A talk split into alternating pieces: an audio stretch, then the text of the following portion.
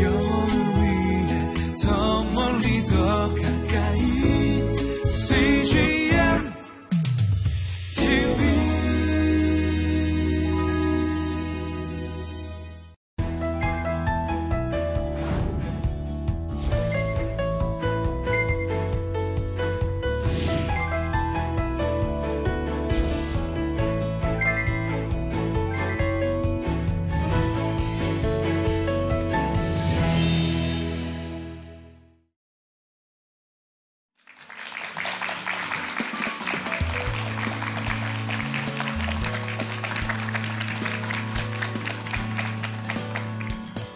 안녕하세요. 반갑습니다.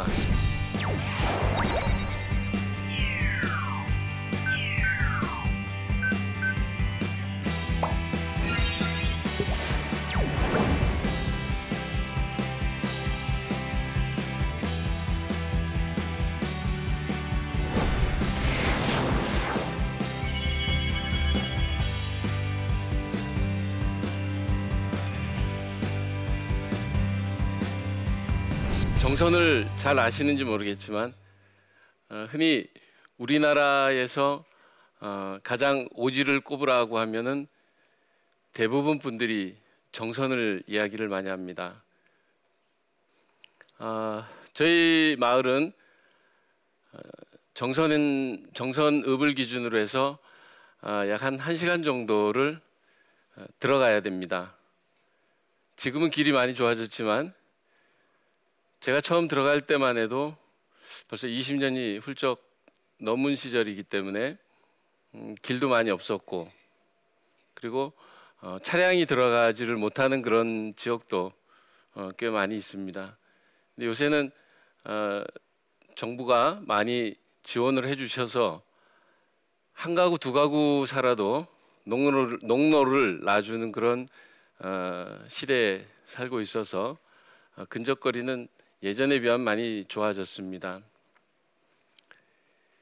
제가 목회하고 있는 어, 마을은 강원도의 대다수 마을들이 그렇듯이 밀집된 지역의 마을이 아니라 어, 아주 많이 흩어진 심지어는 2km, 3km를 떨어져서 한 가구, 두 가구 정도 그리고 어, 해발 700이 넘는 그런 고지에도 어, 마을이 존재하고 있는 그런 동네입니다. 제가 그 마을 처음 들어간 게 27살에 들어갔으니까 어, 굉장히 젊은 사역자가 있다라는데 음, 놀랬습니다. 이런 사실들을 어, 보시고 일단은 어, 저에게 신비스러워하십니다. 그리고 또 질문이 목사님 여기를 왜 오셨는가? 어떻게 오시게 됐는가? 많이 궁금해 하세요. 저도 사실 작정을 하고 어떤 플랜을 가지고 목회적 비전을 놓고 거기서 현재까지 있었던 적은 한 번도 없습니다. 솔직히 말씀드리자면 지금이라도 빼내 주시면 하나님 앞에 감사의 기도를 드릴 마음입니다. 제가 처음 어, 신학교를 가게 된 계기도 어쩌면 어, 지금 사역과 무관하진 않을 것 같아요. 제가 고등학교를 졸업하고 교회에서 처음 어, 여름에 되면 여러분 청년들이 농어촌 지역에 봉사활동 많이 가지 않습니까? 그때 걸려들어서 선배들이 가자 그래서 처음 시골로 농촌 봉사활동 간게 어, 제가 지금까지 농촌에서 돌아오지 못하는 계기가 됐습니다. 저는 원래 도시에서 자랐고 도시에서만 어, 학교를 다녔기 때문에 농촌에 대한 생각은 전혀 마음에 품지 않았었습니다. 그런데 그때 갔던 그 시골 교회의 목사님을 뵙고 아련하게 마음속에 아, 목사라고 하는 그 존재에 대한 제 인식이 되었습니다. 그런 분들만 보다가 시골, 시골 교회 그분도 그때 당시 젊었었던 기억이 납니다. 40대였던 걸로 기억이 되는데 교회를 개척하셔서 신방을 다니시는데 고추밭에 담배 꺾는데 그리고 어, 농약 치는데 이런 데를 밀짚 모자에 그저 작업바 신고 어, 성경도 없이 다니시며 하루 종일 그분들과 이야기하다가 돌아오시는 모습을 어린 눈에 봤습니다. 그리고 은혜를 받고 제가 기도하던 중에 이렇게 기도를 했습니다. 하나님, 혹시 저를 주의 종으로 삼으실 마음이 있으시거든. 그리고 신학교를 보낼 마음이 있으시거든 보내주십시오. 그런데 저는 만약 목사가 되면 얼마 전 뵀던 그 시골 교회 목사님처럼 교회가 없는 마을에 다니며 복음을 전하는 전도자가 되고 싶습니다. 그 기도를 하나님께서 그냥 두시지 않았, 않으셨겠죠, 그죠? 예. 그리고 얼마 안 있다 저는 신학교를 가게 됐습니다. 신학교를 가자마자 총신대학에 있는 낙도성교회라는 신학교 어, 선교 단체가 있습니다. 학생들이 자발적으로 방학 되면 일주일 동안 섬에 가서 교회가 없는 섬들을 섬기고 그리고 교회가 없는 무교회 지역들을 섬기는 그런 사역을 하는 어, 선교 단체가 있는데 거기에 참여를 하게 됐고 방학만 되면 배낭을 싸는 일이 수도 없이 잦아지기 시작했어요. 그렇게 신학교를 보내고 대학원을 갔는데 대학원 첫 해에 학교 문제로 학기가 중단이 됐습니다. 그러니까 학교가 학기가 중단이 되니까 공간이 시간이 많을 거 아닙니까? 그래서 제가 이 기간 동안 무엇을 할까? 공부를 좀 할까? 아니면 어, 사역에 어떤 것들을 좀 위해서 뭐 좀 해볼까 이러다가 갑자기 제 마음속에 아직도 교회가 없는 데가 있다는데 한번 눈으로 직접 보고 싶다라는 이런 생각이 들었습니다. 그리고 즉시 배낭을 꾸리기 시작했고 우리나라에 오지가 많다면 역시 강원도겠다. 그래서 강원도를 시작을 했는데 어, 휴전 휴전선 근처 양구, 인제, 원통 어, 그리고 이 강원도를 이렇게 가로지르며 지그재그로 교회가 없는 마을들을 다니기 시작했습니다. 이게 정탐 사역의 시작이었습니다. 이게 1993년도 봄에 시작된 어, 제 나름대로의 선교 여행이었고 눈으로 보고 싶은 작은 마을들 그리고 교회가 없다는 마을이 어디에 있는가 도시에 살았기 때문에 도시의 눈으로 보면 우리가 바라보는 어느 곳에든 교회가 없는 곳은 없어요. 심지어 한 건물에 교회가 세 개가 있고 네 개가 있는 것도 볼 수 있습니다. 그런데 어렴풋이 시골에는 아직도 교회가 없는 마을이 있다라는 것을 낙도를 다니면서 알게 됐고 그리고 그걸 제 눈으로 직접 보고 싶다는 소망이 마음속에 자라기 시작했어요. 그래서 그때 결혼하고 2년 됐을 때인데 어, 아내를 서울에 두고 저는 어, 배낭을 꾸리기 시작을 했고 그리고 양구, 인제, 원통, 강원도 깊은 어, 산골마다 어, 다니기 시작을 했습니다.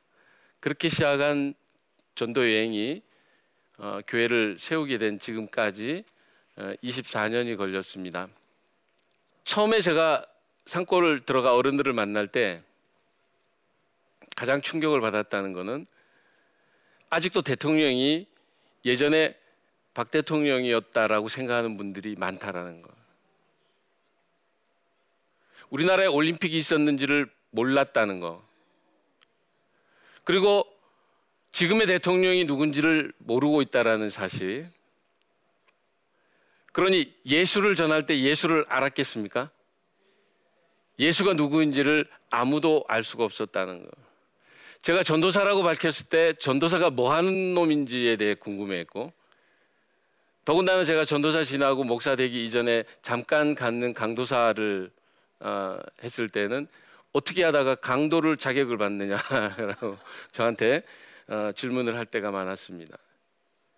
그러다 보니까 여러분 우리가 그동안 배웠던 지식적인 예수님을 그리고 성경을 전해드리는 사실이 불가능하다는 성경을 본 일도 없고 성경에 쓰여져 있는 내용을 읽을 수 있는 분들이 많지도 않았을 뿐더러 우리가 앉혀놓고 예수님이 이 땅에 오셨고 우리는 누구이며 하나님의 존재는 어떻고 우리가 어떻게 해야 이 생을 끝내고 처, 어, 갔을 때 천국이라고 하는 그 나라에 갈 수 있는지에 대한 문자적 전달은 전혀 있을 수가 없었습니다.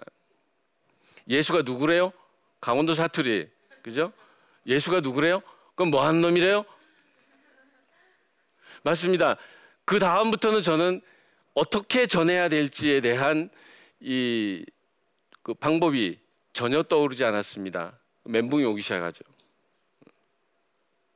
그동안 내가 신학교를 4년 졸업하고 대학원을 공부하고 있는데 조직 신학이 하나도 안 통하고 역사 신학이 하나도 안 통하고 어, 예수가 누군지에 대한 그런 질문이 들어올 때 답변해 줄 만한 대답이 저한테는 없었습니다.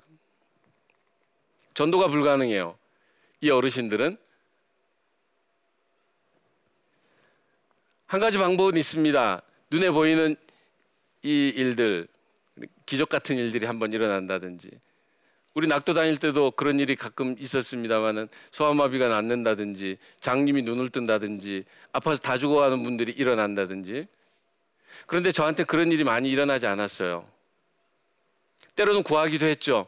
하나님 답답합니다. 3년을 넘게 4년을 넘게 심지어는 7년 가까이를 이 마을을 다니고 있는데 한 사람도 내가 전하는 예수에 대해서 받아들일 마음이 없습니다. 하나님이 있다라는 건 아는데 그들이 알고 있는 하나님은 그저 그냥 하늘님이라는 하늘님과 하나님의 차이는 우리가 분명히 알고 있죠. 그들이 알고 있는 하늘님을 어떻게 하나님으로 바꾸어 신앙 고백을 하게 할 수 있는가? 차라리 하나님 기적을 일으키십시오. 근데 기적도 안 일어나죠. 농사 지을 때 기도해서 엘리야처럼 비만 한 번 내리면 온 마을이 난리가 날 텐데. 곡식이 위에 손을 얹으면 모종이 막 뽀록뽀록뽀록 올라와가지고 막 싹이 트고 막 이래서 아라리 열매가 왕창 맺히면 그나마 믿을 텐데 이런 일도 없었습니다. 그 다음부터는 제가 하는 사역 자체가 세월을 허비하는 시간밖에 안 됐습니다. 세월을 허비할 수밖에요. 그리고 제가 누군가를 전해야 되는데 그 전해야 되 는 그 언어 자체, 문화 자체, 인식 자체가 안 되니까 그저 함께 시간을 보내고 먹고 마시고 함께 자고 함께 어, 생활할 수밖에 없었습니다. 농촌에서 함께 생활한다는 곳 아, 농촌에서 함께 생활한다는 건 곧 뭐냐면 머슴 사는 거예요. 농촌에서 뭘 하겠습니까? 농촌에서 컴퓨터를 가르치겠습니까? 어학당을 만들어 가지고 국어 한글을 가르치 물론 그런 것도 좋겠지만은 당장 눈에 보이는 지금 현실은 고추를 오늘 다 따지 않으면 한 골 두 골이 다 죽어버리는데 고추를 따로 들어가야 돼요. 어르신들 앉아가지고 어 모내기 하고 계시면은 그 밤매는 일을 옆에서 같이 하지 않으면 그분들에게는 저와 관계가 이미 없어지는. 근데 여러분 혹시 이 시간 함께하고 계시는 분들 중에 나중에 나이 먹어서 농촌 내려가서 전원 생활을 꿈꾸고 계시는 귀농 희망, 희망 자가 계시다면은 신중히 생각을 하셔야 돼요. 귀농은 아름다운 것이고 행복한 것이 될 수도 있고 지옥이 될 수도 있습니다. 충분한 준비와 충분한 마음의 어, 자세가 필요하다라는 말씀이에요. 농촌이라는 것, 농사를 짓는다는 것, 이거는 어, 해보지 않은 분들이 쉽게 얘기할 만한 그런 노동이 아닙니다. 너무 힘이 들어서 너무 힘이 들어서 도망오려고 생각했던 게 하루에도 수십 번 들어갔을 아, 들었던 적이 있습니다. 실제로 도망도 나왔습니다. 실제로 여기 농촌은 더 이상 내가 목회를 할 곳이 아니다. 이건 목회라고 하기에는 이미 어, 거리가 너무 멀고 여기에 교회를 세울 수 있을지에 대한 기대조차 할 수가 없었습니다. 여러분 농사가 얼마나 힘든지 혹시 여기서 농촌에 자란 분들이 혹시 있습니까? 없죠. 농사일을 경험해 분들이 있습니까? 농사일이 너무 힘이 들어요. 저는 고추밭에 가가지고 처음에 고추를 따라고 어, 포대를 10개를 주면서 오늘 두 고를 다 따라고 할머니가 어, 말씀을 하셨는데 그 그 두 고를 따기는 땄습니다. 여러 번 울었습니다. 허리가 끊어질 듯이 아프고 차라리 내 몸이 아니기를 바랬습니다. 그런데 더 심각한 거는 고추를 빨간 걸 따야 되는데 파란 걸 다 땄다라는 거예요. 저는 도시에서 빨간 고추는 가루밖에 못 봤습니다. 우리는 식탁에 오르면 다 무슨 고추? 파란 고추만 있죠. 파란 고추, 빨간 고추 주렁주렁인데 그 고추 중에 파란 것이 싱싱해 보였고 그래서 그걸 땄습니다. 그리고 그리고 쫓겨났습니다. 아침에 4시 반만 되면 눈을 떠서 일터로 가야 합니다. 그때는 제가 전도사의 신분이 이미 없었고 저한테는 불려지는 이름이 이군이었고 어 이씨 젊은이 오늘 우리 집 농약 줄 댈 테니 줄 좀 잡아주게. 오늘 고추 모종 좀 심자. 감자 캐은 감자 박스 좀 날라달라고 요청이 오고. 심지어는 강하진 않는데 애가 이상하다고 와서 좀 봐달라고 하기도 하고. 소가 아프면 소화 봐달라 하고. 젊으니까 경운기 고장 나면 경운기 어떻게 됐나 자기들이 더 잘 알지 제가 어떻게 알겠어요? 너무 많은 시간들을 복음 한 번 전하지 못한 목사가 돼서 교회가 세워지지 않은 그 지역의 목사가 돼서 이 집에 사소한 일 뭐 상이 당하면 상을 치러주기도 하고 여러분 지금은 장례 지도사가 다 있어서 법적으로 모든 걸 그 장례 지도사 아래 어, 합법적으로 다 해야 됐지만 제가 들어갔을 때만 해도 그때는 그런 것들이 없었고 집에서 상이 나면은 어르신 돌아가시면 집에서 3일장 내지는 5일장을 치릅니다. 이 장례를 어떤 집들은 어, 제대로 된 염을 어, 하기 위해서 전문가를 불러다가 돈을 주고 하기도 하지만 어떤 분들은 혼자 쓸쓸히 돌아가시는 독고사도 있고 또 어떤 분들은 너무 심하게 부패됐거나 짐승에게 해를 받아가지고 손을 대기 싫어하는 그런 어, 주검들도 있었습니다. 그럴 때는 어떻게 해야 돼요? 가서 할 수밖에 없습니다. 그래서 예전에는 염을 많이 했습니다. 그리고 혼자 농사를 수천 평 수만 명씩 지으시면서 일손이 없어서 젊은 사람이 우리 동네 젊은 사람 어, 손에 꼽을 정도입니다. 요새 농촌은 다 떠나가고 들어오는 사람은 없고 계속 계시던 분들은 고령화돼서 우리 교회 평균 연령이 70세예요. 이런 데서 젊은 신학생이 목회를 한다고 들어왔는데 아니죠. 사실은 제가 거기에 목회를 하고자 작정하고 들어간 것은 아닙니다. 전도 여행을 하면서 하루 끌리고 이틀 끌리고 이분 뵙고 이분이 그저 어, 성경 이야기 해주면 들으려고 애를 쓰고 그리고 마음이 열리고 함께 살다 보니 그분들의 안타까운 모습을 보게 되고 이 안타까운 모습 그냥 지나치기는 어렵고 하니 그 다음 주에 가기 싫어도 한 번 더 가게 되고 젊은 신학생의 열정이 그 시간들을 하나님의 시작하심에 얹혀서 진행이 되고 있었습니다. 그렇게 머슴 산게 1년, 2년, 3년 지나고 저도 모르게 세월이 흐르는 걸 어, 나중에 느끼고 아 이제 나도 목사인데 나도 어딘가 예배당을 짓고 담임 목사가 돼야 되지 않겠나. 그런데 담임 목사가 되기에는 예배당을 세우기에는 그 지역이 절대로 녹록한 지역이 아니었다라는 겁니다. 복음은 흩어져 전하기는 했는데 어느 곳에 일정하게 자리를 잡고 교회를 세우고 불러들여 예배를 드린다는 이런 생각 자체가 어렵다. 그동안 제가 일해준 것이 고마워서 제가 어렵게 어렵게 함께 생활해 준 것이 정이 들어서 혼자 계시던 분이 밤새도록 자기 하던 얘기 어, 아무 말도 없이 들어준 젊은 청년이 고마워서 간혹 제가 예배 드리자면 예배도 드리고 흉내를 냅니다. 그런데 결국은 어느 곳에 모여 여러분 도시교회처럼 모아서 주일날, 수요일날, 금요일날 새벽 예배 예배를 드리는 이런 형태의 교회는 전혀 있을 수가 없다라는 걸 깨달았습니다. 그리고 저는 마음 먹었습니다. 어느 정도까지만 하다가 이제 이 경험을 가지고 도시로 그냥 나가자. 이만큼 했으면 하나님이 나한테 상을 좀 주시지 않겠나. 이 정도 젊은 날 헌신했으면 하나님이 도시의 어느 교회를 만들어 저한테 이제는 어, 후반에 목회를 하도록 하시겠지. 그런데 하나님의 생각과 제 생각이 전혀 달랐다는 걸 나중에 알았습니다. 이런 목회 15년 15년이 흘렀습니다. 그리고 지금부터 9년 전에 우리 동네 이장을 하시던 분이 저를 불러서 목사님 이제 목사님도 오랫동안 그렇게 집도 없이 교회도 없이 그러고 다녔는데 이제는 예배당 하나 세워야 되지 않겠냐 깜짝 놀랐습니다.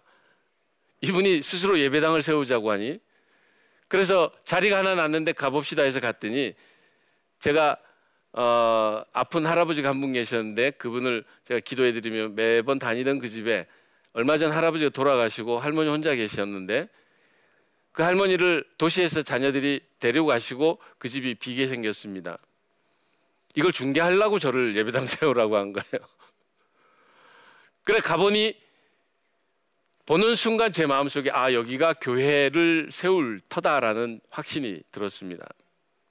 그래서 어렵게 어렵게 그 어, 가격을 맞추어 이사를 들어가게 됐습니다.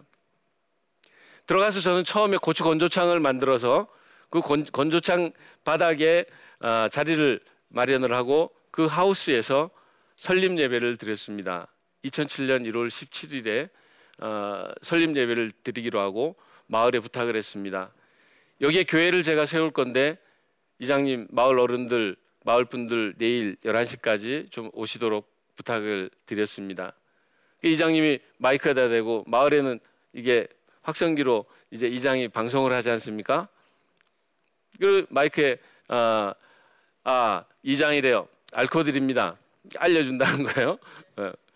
내일 우리 이 목사가 교회를 개업한답니다. 여러분 좀 바쁘시더라도 마카 와주시면 축하를 해주면 좋겠습니다. 방송을 했습니다.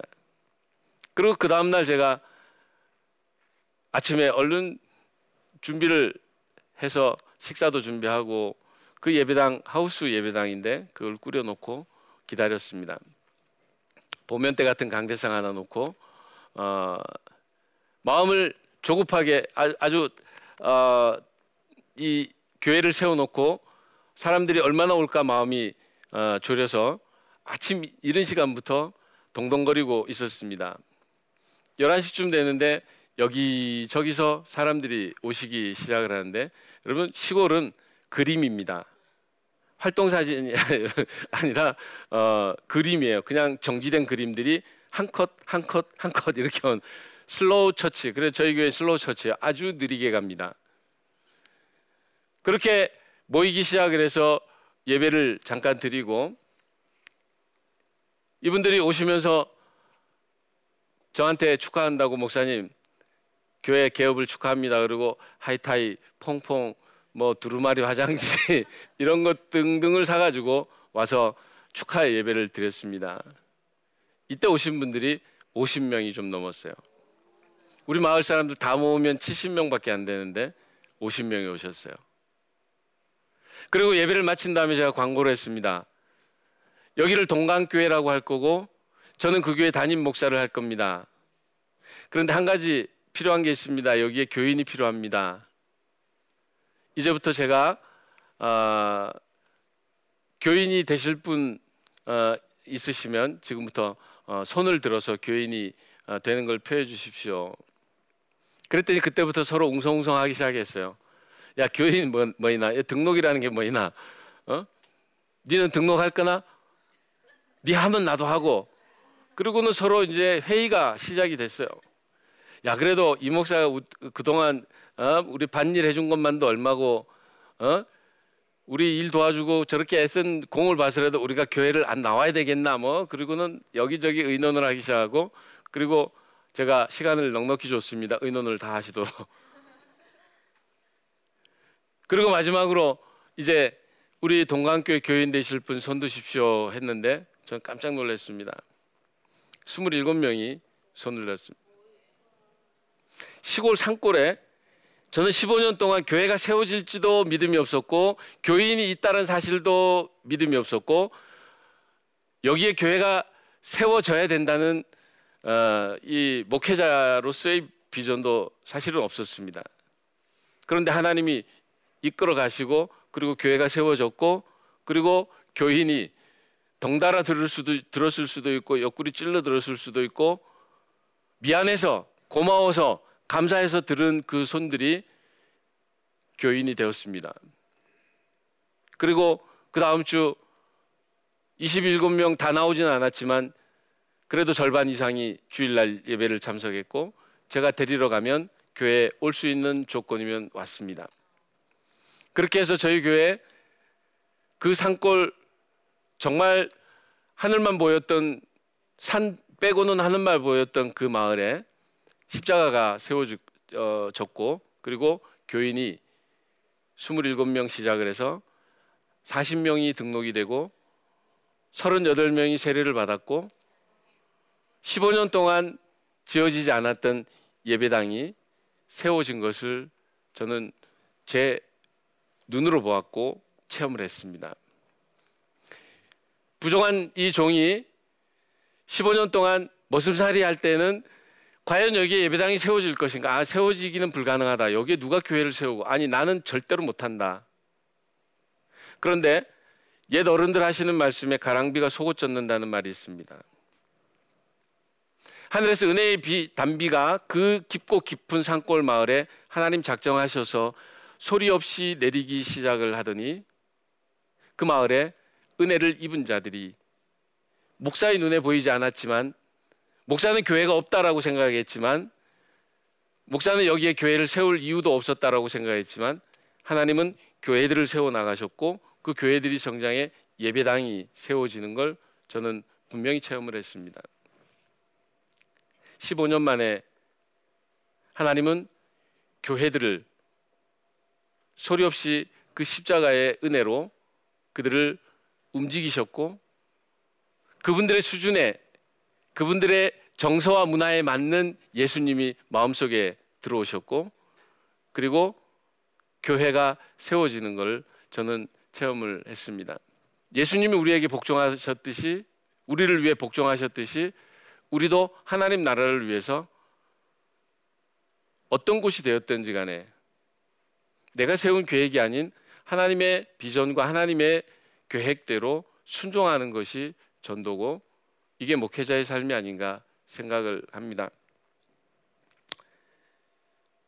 세월을 허비한다는 건 우리 편에 볼 때는 낭비고 불합리한 일이겠지만은 하나님께서 보실 땐 절대로 그 시간이 낭비가 아니라는 것.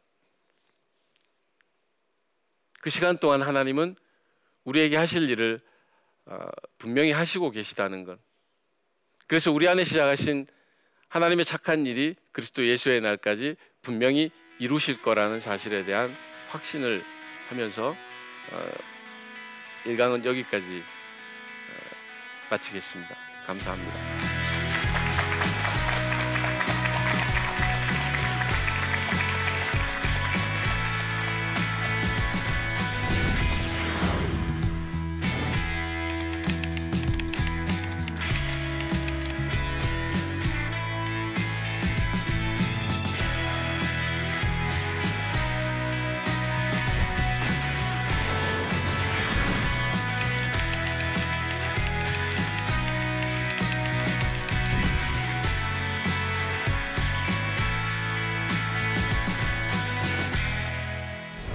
추수가 되면 수확이 많이 나면 그분들은 주머니가 든든해야 되고 겨울날 걱정이 없어야죠.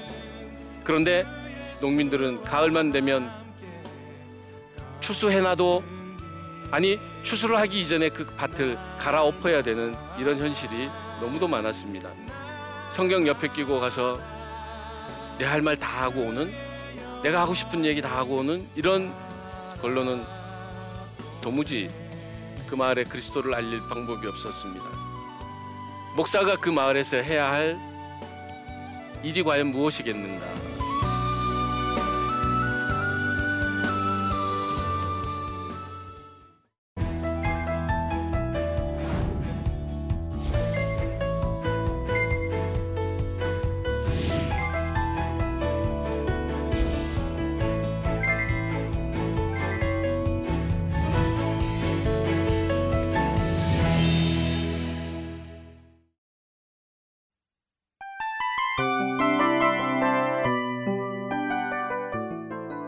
프로그램은 청취자 여러분의 소중한 후원으로 제작됩니다.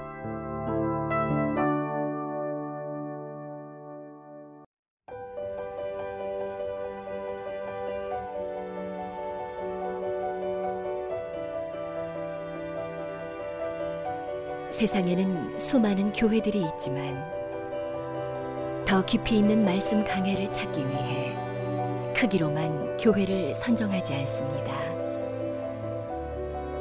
보다 좋은 영적 콘텐츠를 더 많이 나누기 위해 방송비를 받지 않습니다. 1년 365일 복음만 전하고 싶어서 우리는 광고를 하지 않습니다. 온누리의 복음을 땅끝까지 CGN TV와 함께 땅끝 선교사가 되주세요.